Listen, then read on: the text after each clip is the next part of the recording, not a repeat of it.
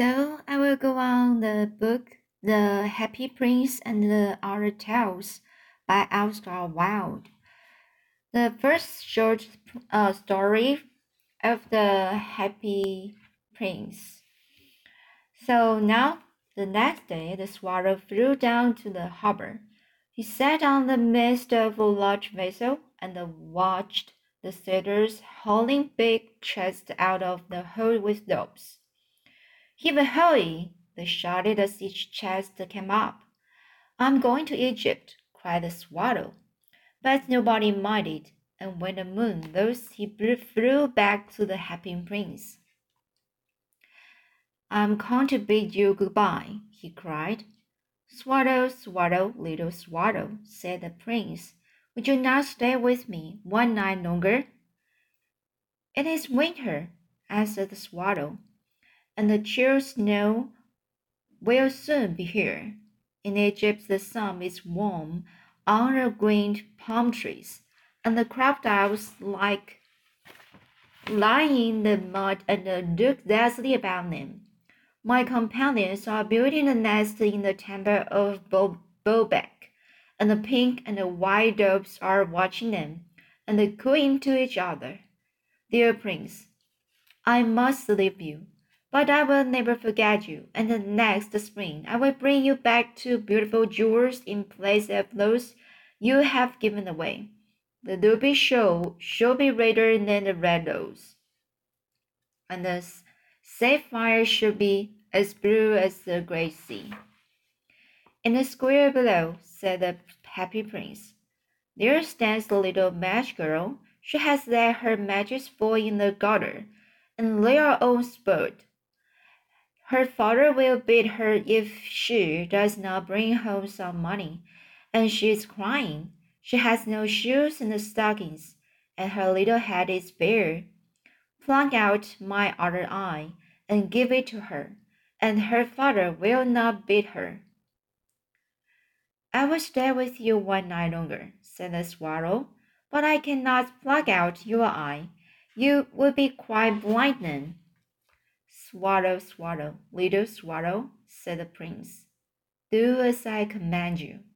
So he plucked out the, the prince's other eye and darted down with it. He swooped past the match girl and slipped the jewel into the palm of her hand. What a lovely bit of glass! cried the little girl, and she ran home laughing. Then the swallow came back to the prince. You are blind now, he said, so I will stay with you always. No, little swallow, said the poor prince. You must go away to Egypt. I will stay with you always, said the swallow, and he slept at the prince's feet. Only next day he sat on the prince's shoulder and tell him stories of what he has seen in strange lands. He told him of the red ibises who stand in long rows on the banks of the Nile and catch goldfish in their beaks, of the phoenix who is as old as the world itself and lives in the desert and knows everything, of the merchants who walk slowly by the side of their camels and carry amber beads in their hands, of the king of the mountains of the moon, who is as black as ebony, and worships a large crystal, of the great green snake that sleeps in the palm tree, and has twenty priests to feed it with honey cakes, and of the of the pygmies who sail over big lake on large flat lips, and are always at war with the butterflies. Dear, dear little swallow, said the prince, you tell me of marvelous things, but more marvelous than anything is the suffering of men and uh, of women. There is no mystery so great as misery. Fly over my city, little swallow, and tell me what you see there. So the swallow flew over a great city, and saw the rich making merry in their beautiful houses, while the beggars were sitting at the gates. He flew into dark lanes, and saw the white faces of starving children looking out listlessly at the black streets. Under the archway of the of the bridge, two little boys were lying in one another's arms to try and keep themselves warm. How hungry we are, they said. You must not lie here, shouted the watchman, and they wandered out into the rain. Then he flew back and told the prince what he had seen. I am covered with fine gold, said the prince. You must take it off, leaf by leaf, and give it to my poor. The living always think that gold can make them happy. Leaf by leaf, sorry, so leaf after leaf of the fine gold the swallow picked off, till the happy prince stood quite dull and grey. Leaf after leaf of the fine gold he brought to the poor, and the children's faces grew rosier, and they laughed and played games in the street. We have bread now, we have rain now, they cried. Then the snow came, and after the snow came the frost. The streets looked as if they were made of silver. They were so bright and glistening. Long icicles like crystal daggers hung down from the eaves of the houses. Everybody went about in furs, and the little boys wore scarlet caps and skated on the, on, on the ice. The poor little swallow grew colder and colder, but he would not leave the prince. He loved him too well. He picked up crumbs outside the baker's door when the baker was not looking and tried to keep himself warm by flapping his, his wings. But at last he knew that he was going to die. He had just strength to fly up to the princess, shoulder once more. Goodbye, dear prince, he murmured. Would you let me kiss your hand? I'm glad that you are going to Egypt at last, little swallow, said the prince. You have stayed too long, long here, but you must kiss me on the lips, for I love you. It is not to Egypt that I am going, said swallow. I am going to the house of death. Death is the brother of sleep, is he not? And he kissed the happy prince on lips, and fell down dead at his feet. At that moment, a curious crack sounded inside the statue as if something had broken. The fact is that the latent heart has snapped right in two. It certainly was dreadfully hard frozen.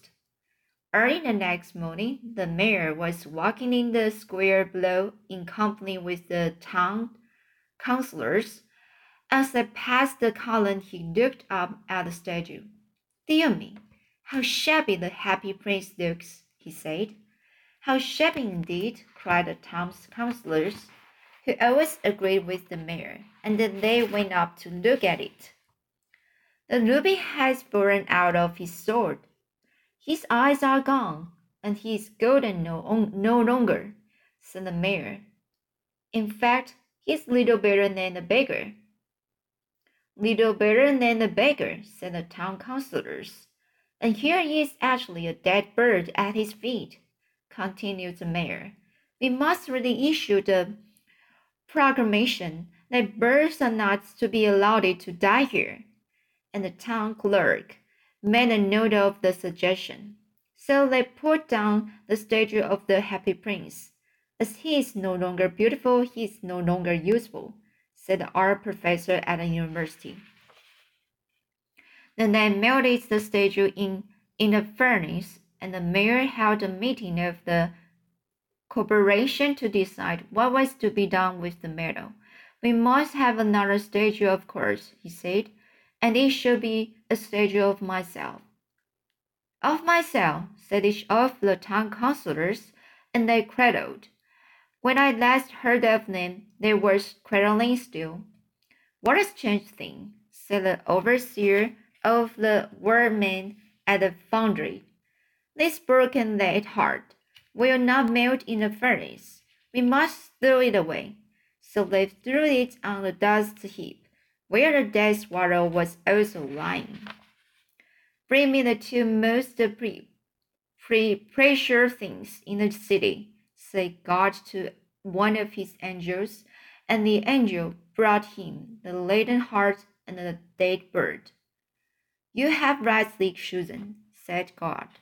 Though in my garden of paradise this little bird should sing for evermore, and in my city of gold the happy prince should praise me. So that's the story. Um, I'm not sure what the feeling uh, it brings to you, um, but um, sometimes um, when you just uh, listen to this uh, story, you first feel um, this not a happy prince. This sounds like um, unhappy prince. But uh, when you uh, clearly think for this story, you feel you might have found something in the story, what the story want to express. So here, uh, it's time to let you think, right? Um, okay, I will continue the following stories next time. See you.